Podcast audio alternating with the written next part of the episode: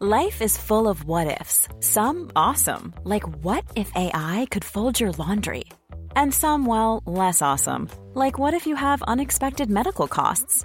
United Healthcare can help get you covered with Health Protector Guard fixed indemnity insurance plans. They supplement your primary plan to help you manage out of pocket costs. No deductibles, no enrollment periods, and especially no more what ifs. Visit uh1.com to find the Health Protector Guard plan for you.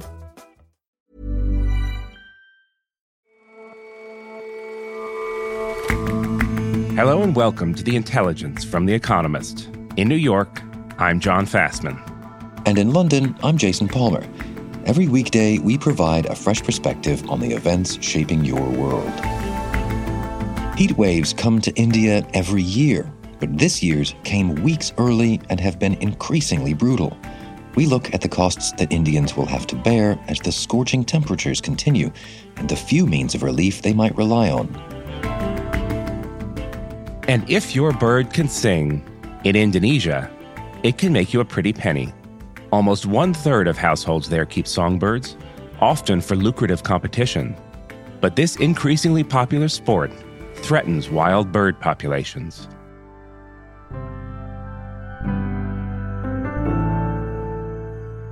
First up, though,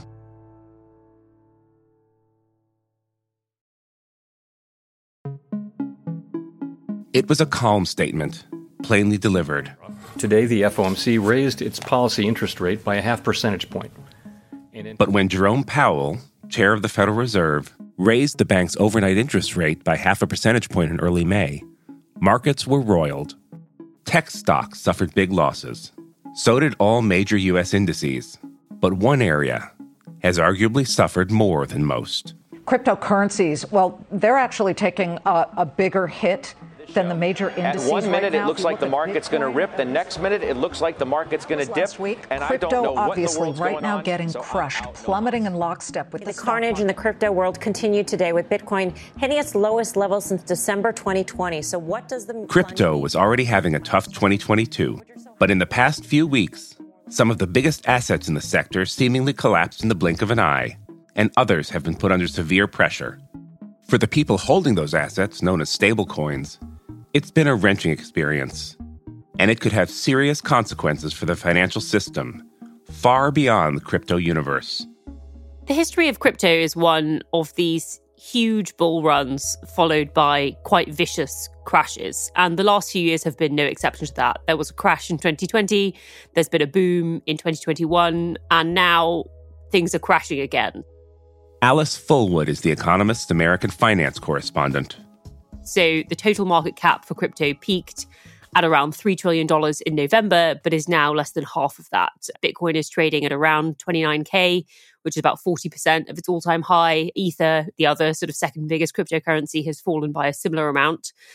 And the share price of the leading crypto industry stock, Coinbase, which is the major exchange, is down by about half in just over a week and fell 26% in a single day after it reported earnings. So it's been quite a chaotic time for crypto, and the past month has been sort of particularly vicious. So, what happened? How did things get so bad so quickly? The backdrop to all of the crypto moves is that it's been a pretty nasty year for financial markets in general. So, you've seen this sort of big shift change in policy from global central banks that has really hurt stocks, bonds as well. All kinds of financial assets have sold off. Crypto has just sold off the most aggressively of all the kinds of risky assets. And in particular, the sort of last week or so, you've seen that sort of big drop in value is exposing some of the flakiest parts of the crypto universe. These so called stable coins are having a particularly tough moment, especially the dodgier ones. And stable coins matter a lot because they're integral to the financial plumbing of crypto. They're meant to be pegged to a real world asset, usually the dollar, and they're meant to be the crypto assets that people hold on to in between trading. So if you own Bitcoin and you want to own something else, you might transition through a stable coin to sort of hang on to the value of your money while you're making those asset moves. And in the past couple of weeks, we've had real instability with some of the biggest stable coins. What kind of instability? So, the fourth largest stable coin, which is called Terra, has pretty much completely unraveled. It's supposed to be pegged one to one to the dollar, but it's trading at about 10 cents now. And what happened is very similar to the kind of crisis of confidence that you might see during a bank run. So Terra's peg was maintained via algorithms. It's called an algorithmic stable coin. And essentially, there was the Terra cryptocurrency, which was supposed to be pegged, and there was a thing called Luna, which was a, another cryptocurrency issued by the same firm. And at its peak, that was trading over $100 a piece. A week ago, it was trading at $85 a piece. And the theory was that you could always trade a dollar worth of Terra for a dollar worth of Luna. And so, as long as Luna had some value, that peg would be maintained. But Luna started to slide along with all kinds of crypto assets, and it was sliding so quickly that people began to worry about the peg and they worried about Terra, and the price of both of them began to slide. And on May 10th, uh, Luna was worth around $30. The following day, it fell to less than 150 and at present, it's worthless. And the peg for Terra broke around a similar time as well. By May 11th, it was down to 30 cents. It's now at about 10 cents. And so, Alice, does Terra's fall matter just to people who hold Terra, or is it a sign of wider trouble?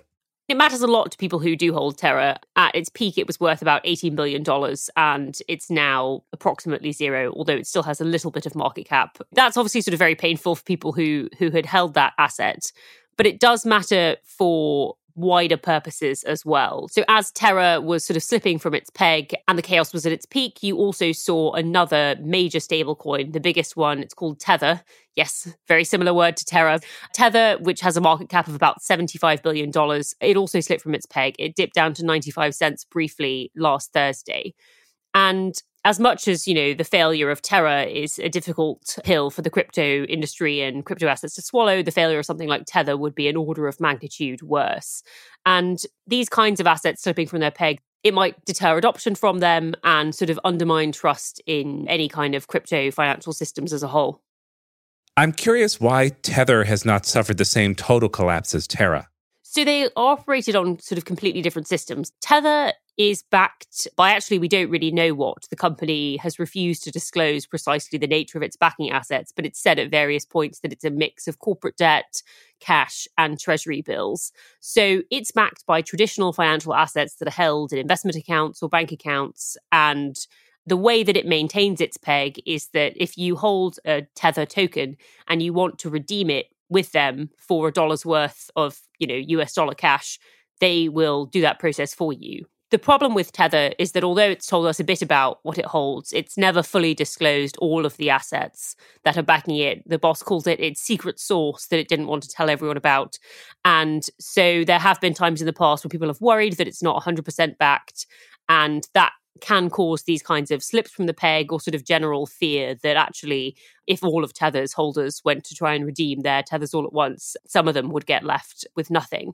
That is a very different kind of problem than what happened with Terra. But in general, it sort of gets to this bigger question, which is all these things called stable coins, they say they're pegged to the dollar, but are they really backed by anything that means that they can maintain that peg? So let's delve into that question a bit. What does this say about regulation? Who gets to call themselves a stablecoin and why?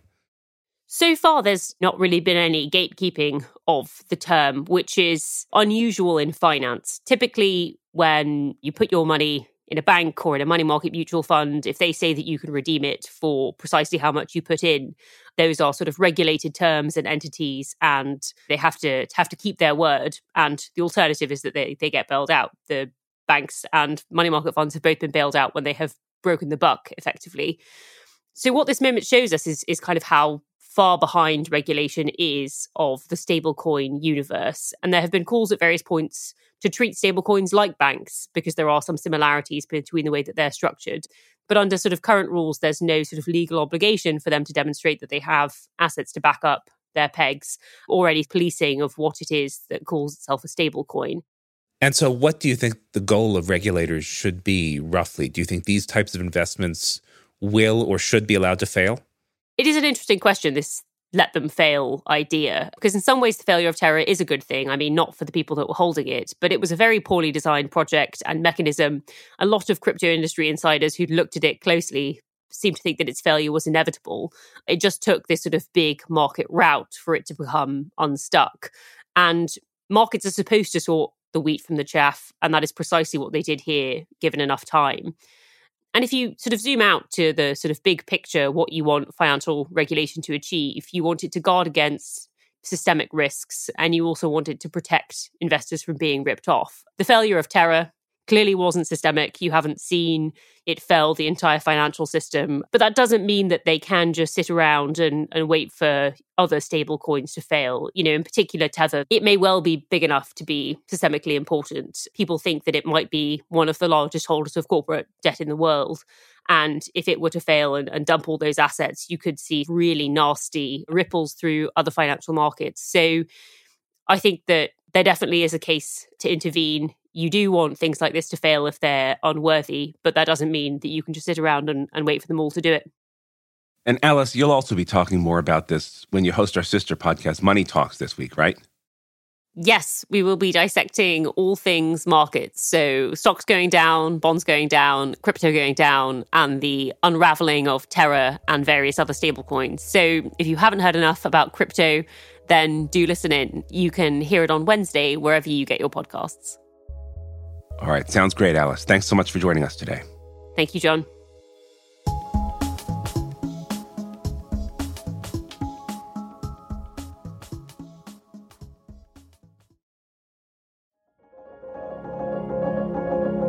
For a lot more analysis like this, subscribe to The Economist. To find the best introductory offer wherever you are, just go to economist.com slash intelligence offer.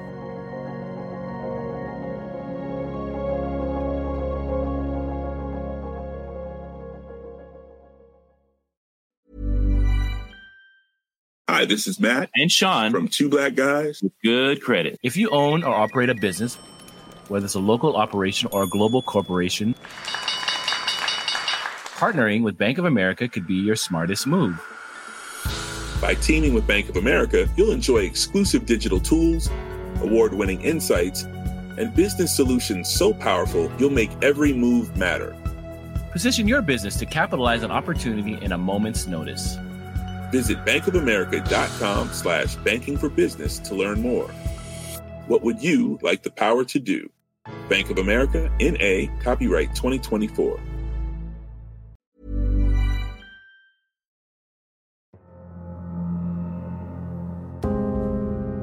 In India, heat waves that typically start in May first showed up in March.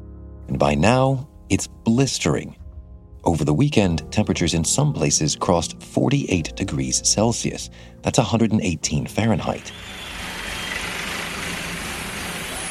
In Jodhpur, a city in India's northern state of Rajasthan, a tanker sprayed people with water to cool them down. In Delhi, residents flocked to fill containers with drinking water imported by truck. The heat is uncomfortable, it's dangerous, and it's also been costly. On Saturday, India's government banned wheat exports, hoping to tame spiraling prices in the face of ruined harvests. But with temperatures expected to rise again this weekend, and with climate change firmly in people's minds, there are fears this extreme heat could become a new normal. Well, it's been really hot. If you're outside, it feels like you're in a furnace. So I avoid going outdoors much during the day. But not that staying indoors is any better. It can get uncomfortable very quickly if you don't have an air conditioner. Vishnu Padmanabhan is a data journalist for The Economist. There have been reports from Gujarat, which is a state in Western India, where birds were falling from the sky because they were dehydrated and exhausted. So it's just been really, really hot. And that's much hotter than it historically gets? Yes. Well, the past couple of months have been hotter than usual in South Asia. Even when you look at, I mean, this is the, usually the time of the year before the monsoons when you typically see high temperatures, but the last two months have been much hotter than usual. We have had consecutive days in the mid 40 degrees. And the other unusual part is how early the hot weather has started and how large a geographic area it's affecting. It's affecting large parts of North India, parts of South India. It's even gone stretched to parts of Pakistan as well. The data confirms this. This is the highest temperature since records began 122 years ago, and it doesn't look like it's easing up. Meteorologists are predicting more scorching temperatures later this week. And so, how are people dealing with those now historical heats? Well, it's proving very dangerous for poor Indians who are sort of exposed to the heat the most. Many of them live in temporary homes that get built out of things like sheet metal.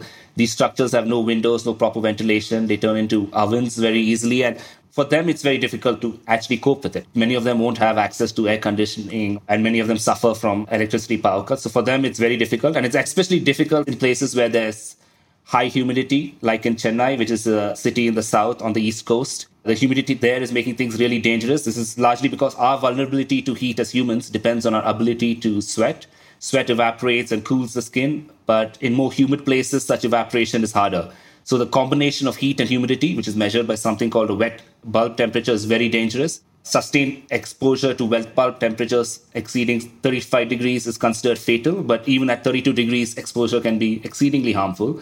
And in this heat wave, there have been already a couple of days in Chennai where this wet bulb temperature has exceeded 32 degrees. So it's having a big impact on people, and different city governments are trying their best now to respond in different ways. And the question, when presented with these uh, historical highs and so on, is always whether or not uh, it, it can be pinned on, on climate change. What connection do we think there is to climate change in this case? I think it's definitely an example of what happens when things get hot, which is where the world is headed with climate change. So I think climate scientists have noticed that heat waves around the world have been made more common and hotter because of climate change. The world is on average 1.1 to 1.3 degrees warmer than in pre industrial times. And according to IPCC, a UN uh, body, even if we manage to cap this rise to less than 2 degrees by the end of the century, half of the global population will have been exposed to life threatening heat and humidity. India, of course, is especially vulnerable. The number of heat wave days in India has increased, but it's just not the heat. India is also experiencing more frequent serious weather events like exceptional levels of rains during monsoons and increased flooding. But as for the current heat wave, what impact could that have on India? It would have an impact on several different dimensions. There's the human cost, obviously. People have died in past heat waves, but it will also hit the economy. According to the World Bank, rising temperatures could lower the standards of living for half the population by 2050. It would also hurt productivity of workers different sectors will also be affected. We are already seeing in this heat wave, people are using much more energy because they are using air conditioning units more and fans are running more. That's put a huge demand on the power grid, which really can't handle it. And ironically, a lot of the power being demanded now comes from coal fired power plants, which will contribute more to greenhouse gas emissions. The other big sector that will be affected will be the agriculture sector. Higher temperatures hurt yield. We are already seeing this happen now with wheat production, which has been hit hard. And this also has important uh, implications for the global food supply chain because wheat production is already stressed. And now, with India also not being able to produce as much wheat, that could have a big impact on global food supply. But if the causes here are, are ultimately global, what's, what's to be done about these heat waves as they get more numerous and, and worse? Yeah, so there are measures that governments at both at the state level and city level in India are doing, not necessarily about the heat itself. The factors causing that are global, but these are measures in place to help people cope with the heat so, for example, several cities have developed heat action plans. The most famous one is in Ahmedabad in Gujarat, which was drawn up after a deadly heat wave in 2010. It has been very successful. The measures include an early warning system which alerts residents to coming heat waves and tells health workers to prepare for an increase in admissions in hospitals. It also includes smaller measures. For instance, if temperatures are high enough, it compels authorities to keep gardens and parks open for shade so people can come in and rest there. Other cities have also tried some of these changes. Other changes include, you know, painting roofs of homes with solar reflective paint, which can lower indoor temperatures by several degrees. But ultimately, I think the best way to deal with this is to reduce greenhouse gas emissions to keep temperatures from rising. But this will require policies at both the national and global level. And until then, heat waves will keep getting more severe and it'll become harder to adapt until those changes happen. Vishnu, thanks very much for joining us. Thanks for having me, Jason.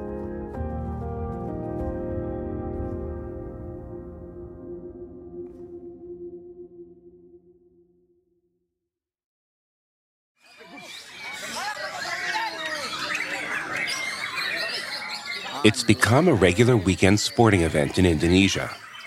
Competitions between songbirds. Men crowd around cages, encouraging their birds to sing to impress the judges.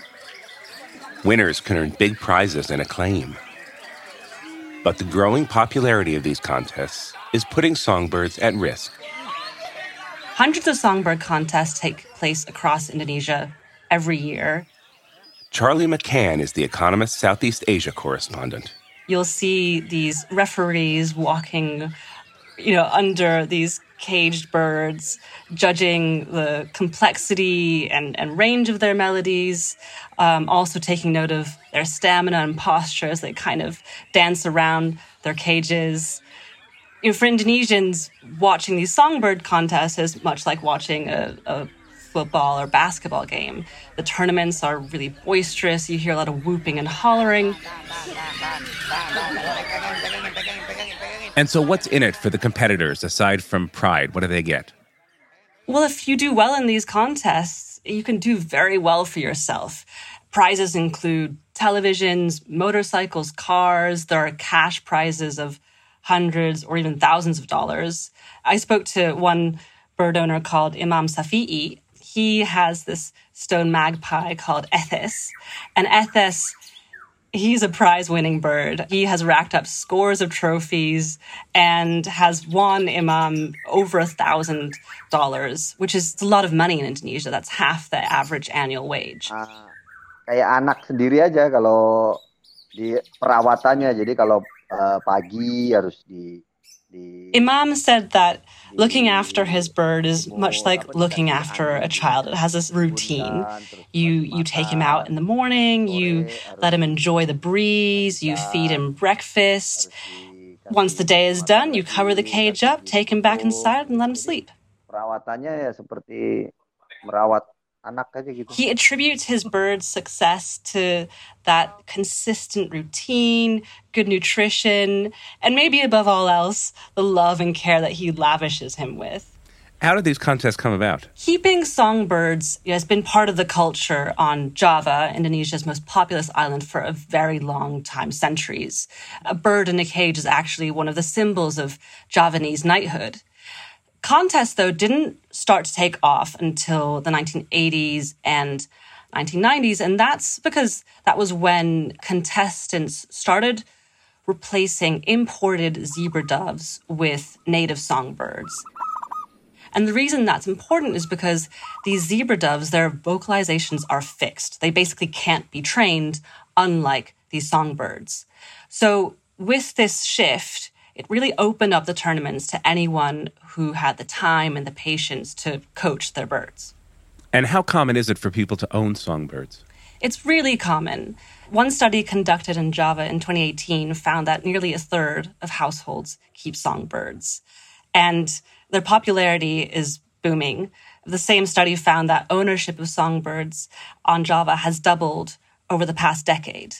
Now, this would not be an issue were it not for the fact that demand for these birds means that traders are increasingly hunting for them in the wild.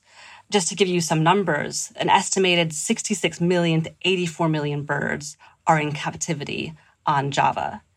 And a significant portion of them have been whisked from the forests of Indonesia.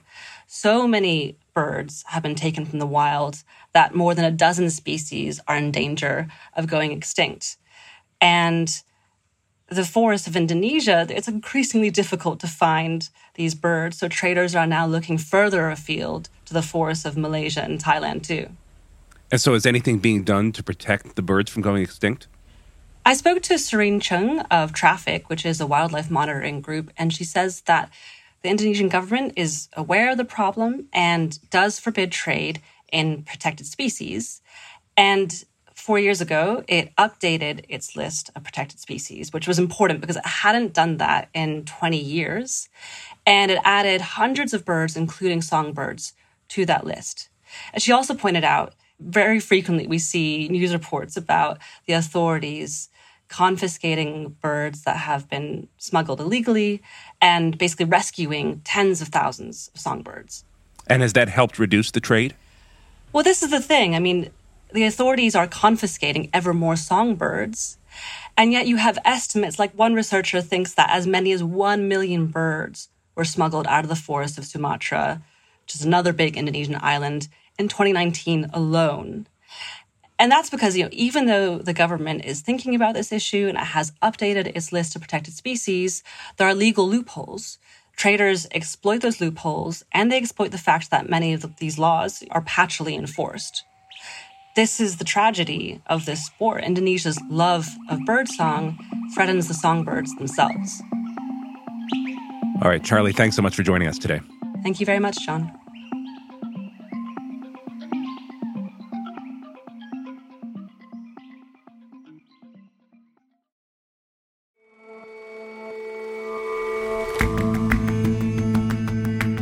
That's all for this episode of The Intelligence. Let us know what you think of the show. You can get in touch at podcasts at economist.com. And you can subscribe to The Economist at economist.com slash intelligence offer.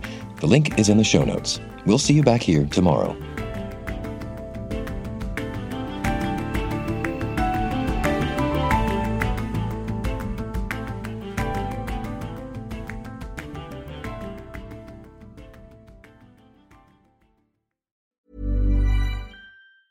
Hi, this is Matt and Sean from Two Black Guys with Good Credit. If you own or operate a business, whether it's a local operation or a global corporation, partnering with Bank of America could be your smartest move. By teaming with Bank of America, you'll enjoy exclusive digital tools, award winning insights, and business solutions so powerful you'll make every move matter. Position your business to capitalize on opportunity in a moment's notice. Visit bankofamerica.com slash banking for business to learn more. What would you like the power to do? Bank of America, N.A., copyright 2024.